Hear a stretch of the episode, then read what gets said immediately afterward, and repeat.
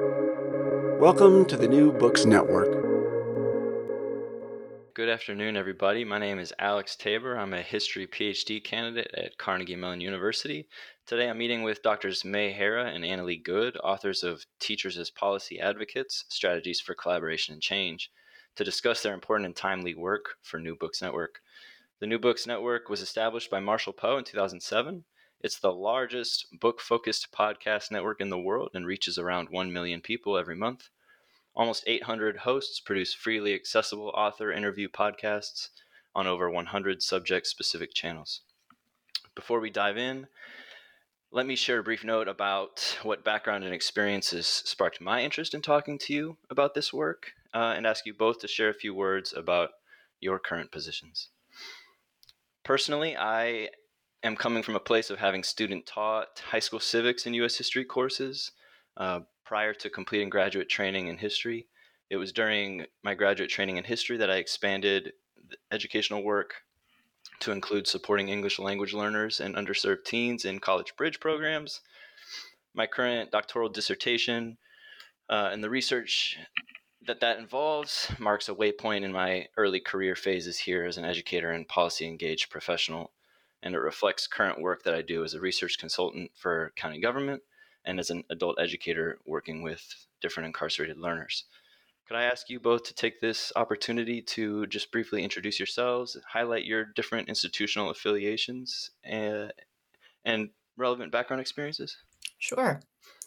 My name is May Hara, and I'm an associate professor of education at Framingham State University in Massachusetts, which is also the first public institution in the US to prepare teachers.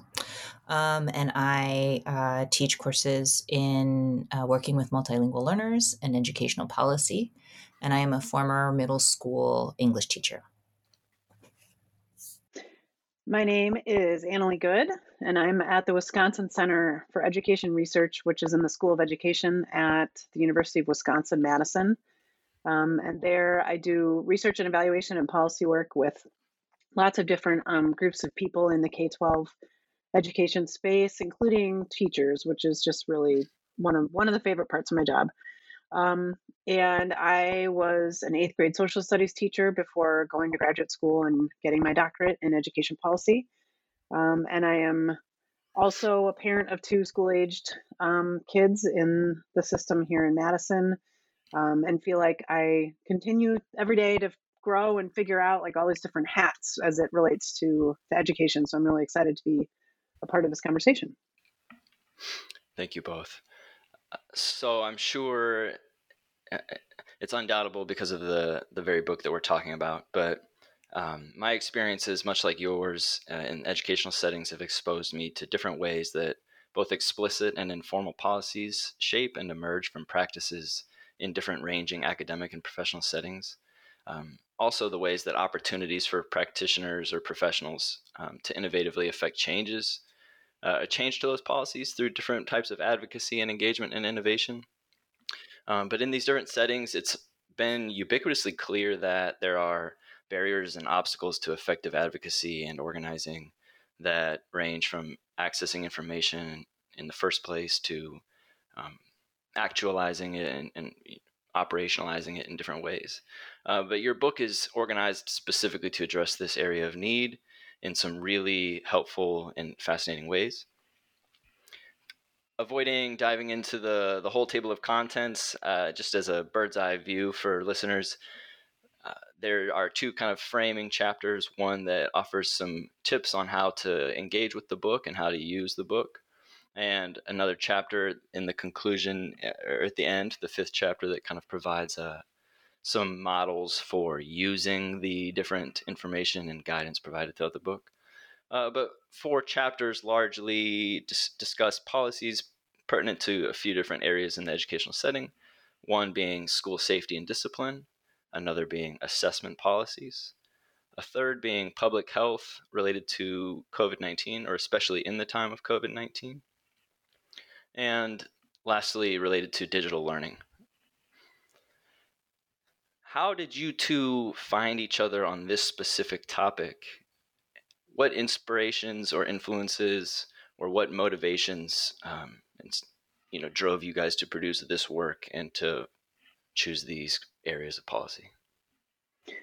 Yeah, that's a really great question. I appreciate that question. Um, I mean, May and I met each other the first day of graduate school, and we both, I think, connected right away for lots of different reasons, including that we were both less than three months away from having been a middle school teacher. And, you know, I think that in our, a lot of our early conversations, um, it was really grounded in that we had just been, been out of the classroom.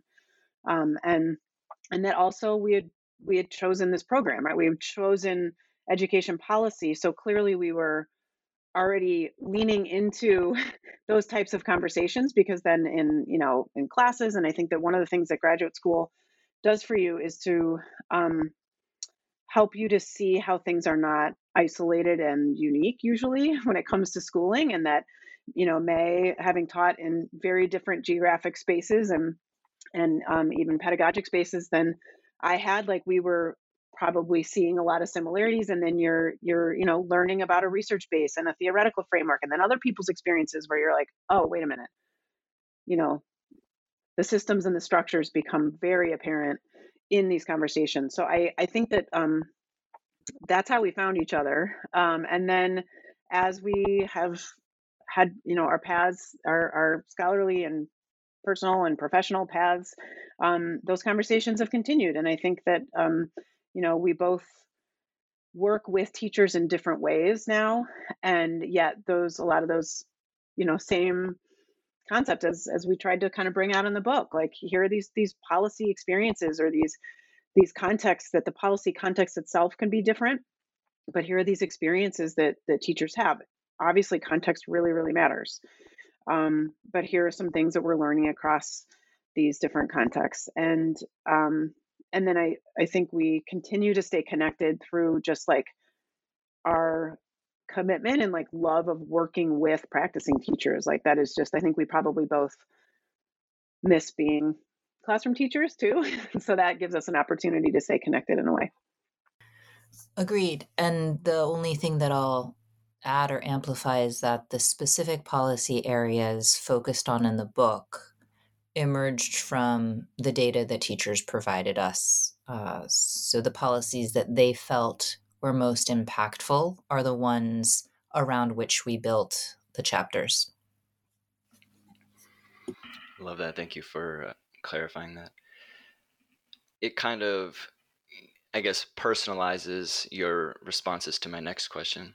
Um, I was wondering while reading this book and thinking about these specific areas of policy, um, whether there were other issues or topics that you either individually or both wrestled with and considered including when selecting these you know so you you just kind of let me know that these very much came from the bottom up and i think that adds all the more value to this book but i wondered were there other topics that you would have wanted to include or others perhaps that you intentionally bypassed because they would have been too much or too complex or too fluid for a text like this? I think that one of the themes that we absolutely want to pursue further as a policy area is around uh, school and district policy regarding critical race theory. Um, the time period of data collection spanned multiple years, and so we were able to see uh, all of this unfold, and it's still unfolding, uh, which is probably one of the reasons why we did not select it as um, as one of the chapters in this book. I think there's lots of room for exploration, questions that we have for teachers on how they're making sense of policy, how they're experiencing it, how they are involved in advocacy or making policy on the ground? These are all questions that I'm really interested in, and, and definitely uh, lots of early and emerging data around this policy area that came up in conversation that I think we'd like to pursue moving forward. Yeah, it it it changes over time right so like the right now the moment that we're finding ourselves in in that policy context of of CRT is, you know, book banning, like literally book banning. And what does that look like when it's a school board or what does it look like when it's a state legislature and that those are different policy layers that then teachers interact with differently too and i i think what i'm looking forward to is how we also will how our research design will react and respond to you know then what we so here's a topic that came up out of the you know came up out of the data continues to come up out of the data and then how will we want to shift our design or or no adapt our design or research design moving forward towards that question and towards that that policy issue too thank you so much could you both describe to me in greater detail what your favorite high leverage strategy from the book looks like, perhaps using an example from your own experiences? Sure. And if I've learned anything from having multiple children, you're not supposed to choose a favorite. So, um, um, I'm not going to choose a favorite. I'm just going to highlight one, and then May feel free. Obviously, love it, love it, love it. A different one, but um, and I don't have a favorite child, by the way. I just want to say that in case they someday listen to this. um, I love ed camps. So uh, ed camps are one of the high leverage strategies that we describe, and you know, there's capital E ed camp, like it's a thing. You can um, look it up and it's you know there's a edcamp foundation and but there's also the edcamp type of professional learning experience too. So w- when we say edcamp it doesn't need to like officially be an edcamp. It's just a space where it's really teacher driven um, and that there isn't necessarily an agenda coming in. It's very much um, built from who's there and what they're interested in talking about and it's based on the premise that teachers have expertise um, there's n- never a keynote that's invited, or if there is, it's like they're not driving the sessions. It's you know it's, it's teachers driving these sessions. Um, I whenever we go, I always feel energized, and um, and then the experience of you know the educators around us too. And we've learned a lot. Like I I what I love about it is that people vote with their feet. And so if you've proposed a session that is not interesting and not relevant to teachers, they don't show up. And there's no expectation that they're going to show up. And then you get feedback very soon. And then you change it. And we did. And now, you know, we're much better about like, how do we propose sessions that actually, you know, are useful to teachers and that they want to show up to? So that's that's that type of professional learning and reflection because that's like kind of at the core of our model in the book ed camps are a really good illustration of spaces where it's it's about learning and about collective reflection uh, I'll focus on another strategy, which are the kind of uh, collaborative reflection dyads. And the reason I think that there's a lot of potential here is because they involve multiple partners. There is the pre service teacher, there's the supervising practitioner who's a practicing teacher, and then there's usually, if not always, a faculty representative from a teacher education program. And I like this strategy that's built around long term conversation about policy because it's grounded in the field placement, which means that the conversations are happening around things that are actually unfolding in the classroom, in the school or district uh, that's specific to the dyad. But also because baked into it is this expectation that these conversations involve more than one party and that people are going to bring different perspectives, but also different loci of power to any policy conversation. So the pre service teacher is going to feel one way and have questions. The practicing teacher is going to potentially feel another way, have other questions, but also maybe have a little bit more agency. And then the person who's representing the teacher education program has a third perspective a third set of levers that they may or may not be able to pull. And I like that it brings everybody together around policies that are relevant uh, to brainstorm, to share ideas, and that also that this process happens over the course of a semester or potentially even a year.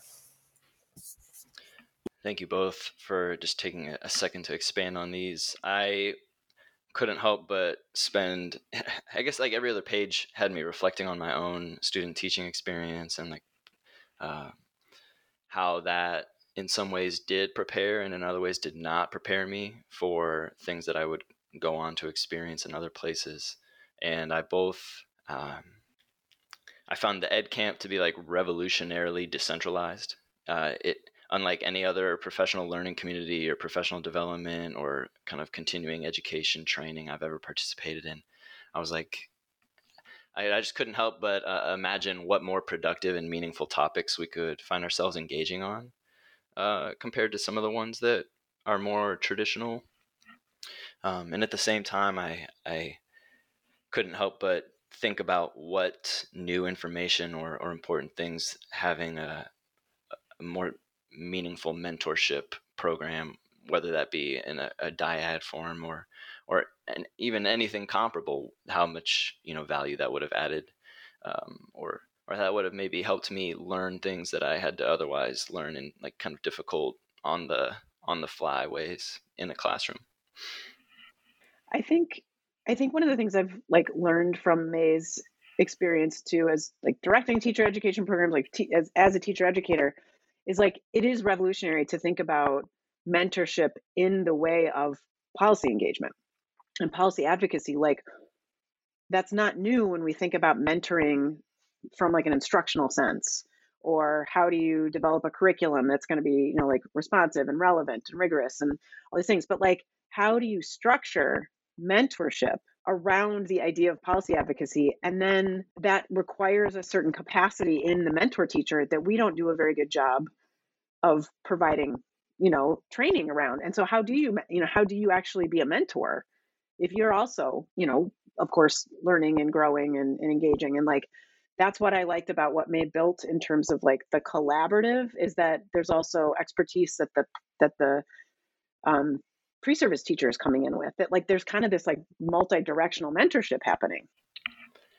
It definitely is just in this moment making me think about the way that even just being a grad student puts you in a, a comparable position you know a, a, slightly like later on pre-service teacher. You know you're both a, a, high level student but you're expected to be a teacher in some capacities and the multiple hats you know uh, and regardless thank you both for you know adding more about these specific strategies. Each of your chapters points to a different policy area of opportunity for improving or changing existing practices in classrooms and schools or relationships between teachers administrators or you know communities surrounding our educational systems. In which of these areas do you think there's the most uh, opportunity for action for current teachers as policy advocates yeah i mean i think I think depending on what layer or like what level of policy we're thinking about, um, my answer would change. So I think one of the things that was really interesting that came out of the data um, in the context of the public health and COVID chapter, but it also overlapped into the digital tools chapter, obviously, because those two were really, um, really intertwined, uh, especially the past couple years. But I think something that's really interesting that came out that teachers felt like in the context of COVID, they understood how much of a policymaker they were because they were not only like adapting and making policy as they were implementing stuff but they were literally making policies like kind of on the fly on a day-to-day basis sometimes in their own classroom sometimes on, the, on their own school level um, and i think that that there's some residual like i think that that's another potential future like research areas to like think about what's the residual of that now where teachers can't unlearn that they can't unexperience or feel that that they were making it and that they did it and that they, they actually that was really complex context for them to be making policies in the middle of.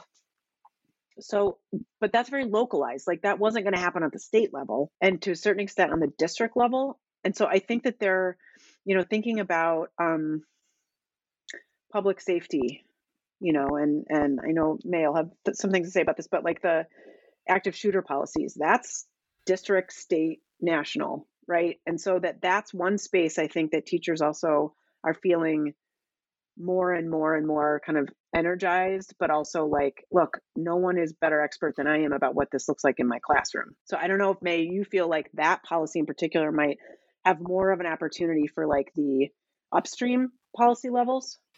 Yeah, this is a fascinating question. I, I'm I don't want to be too flip in giving an answer, but there's there's two things that are coming to mind. The first is absolutely the galvanizing effect of making policy as a result of the COVID pandemic um, for teachers is I agree with Annalee. Teachers cannot unknow that they they have this power.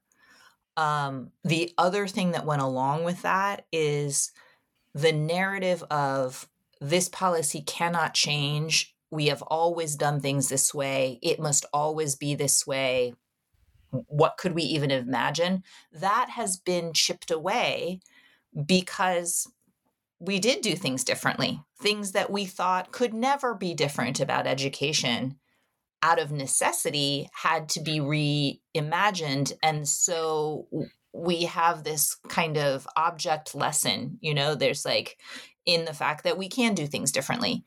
Now that part of my thinking is bumping up against the something that came out of the data, which is particularly um, teachers or pre-service teachers who have come up in a in a generational time where school shootings uh, have been common. They expressed this feeling that that was not going to change.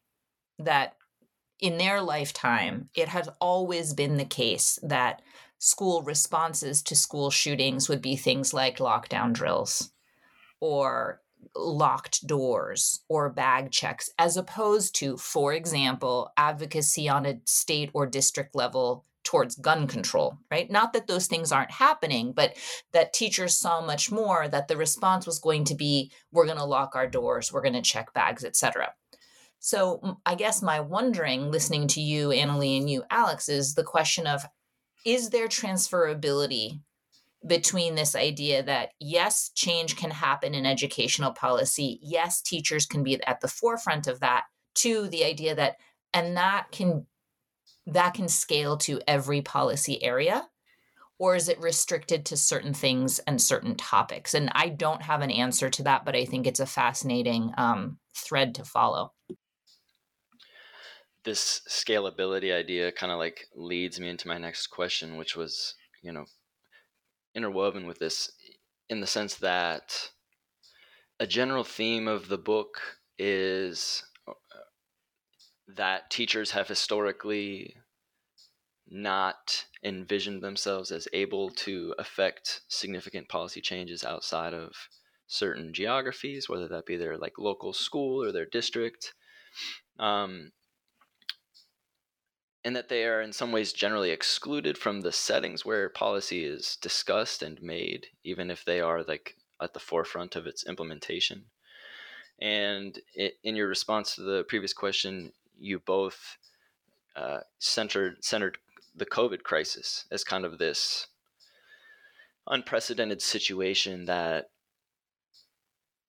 probably more by necessity than choice put teachers in a place to you know shape how policies were being affected and implemented in the classroom. And my kind of like last question directly related to the book was uh, are there you know we see lots of different professions and identities and, and groups in our society excluded from the settings where policy that affects them is made and discussed.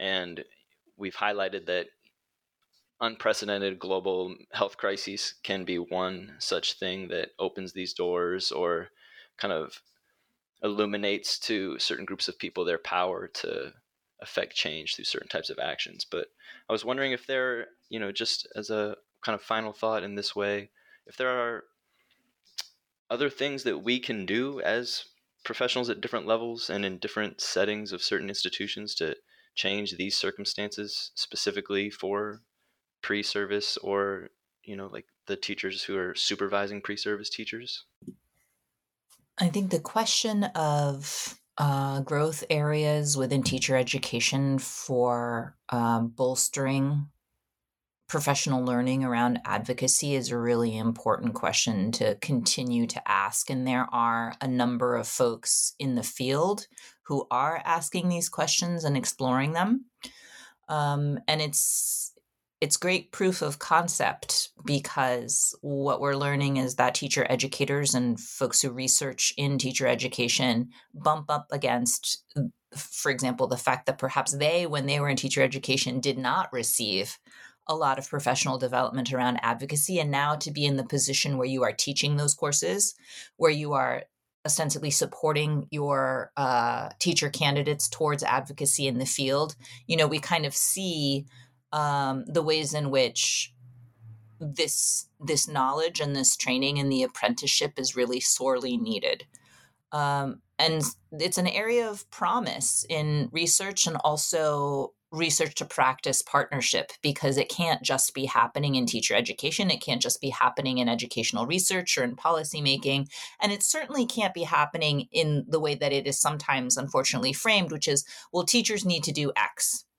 Um, it's obviously multifactorial and the and the shared responsibility model I think is one that Annalee and I are really trying to uh, support in this book. Um, we we frame it in terms of what can you do in your area of decision making power, and that's I think where I would I would really want to emphasize that we each those of us who are invested in this each have things that we can do um, in our in our contexts that can create space um, and structural change towards teacher policy advocacy. Yeah, I think you know, as you as you said, Alex, the the, the mindset and the identity of teachers have to shift towards them believing and knowing that they are policymakers, they're policy experts, and we want them to think of themselves as policy advocates, and that there's lots of different ways that that can look, you know, and that's not just showing up and, and lobbying. It might be, but there's many, many, many other like paths in advocacy. Um, and then as as May's saying that that's that's not enough. I mean, the the it's a core piece is a teacher's own sense of self-efficacy and sense of identity and mindset towards policy is one thing. But then, as you said, like all these other what we call the high leverage spaces in research, policy, teacher education, um, school level, district level, state level decision making. And I think one of the things that I struggle with is like, what does it look like to make space in policymaking spaces that isn't tokenizing? Because there's plenty of, you know, there's plenty of uh, examples of one teacher being on a committee at the state level to think about XYZ policy. But like, that's not really, te- that's not what we're talking about you know that's that's that's tokenizing. Um and i think changing not only the mindsets of teachers of themselves towards policy but changing the mindset of what do we think of as valid research for example like is it valid research of teacher voice? If you're doing research around and with and and on k-12 teachers or k-12 schools in general and you're not actually actively engaging teachers in how you ask the questions or the collection of the data in the first place like what is you know how does that impact the potential validity of it? And then the validity and the effectiveness of policy.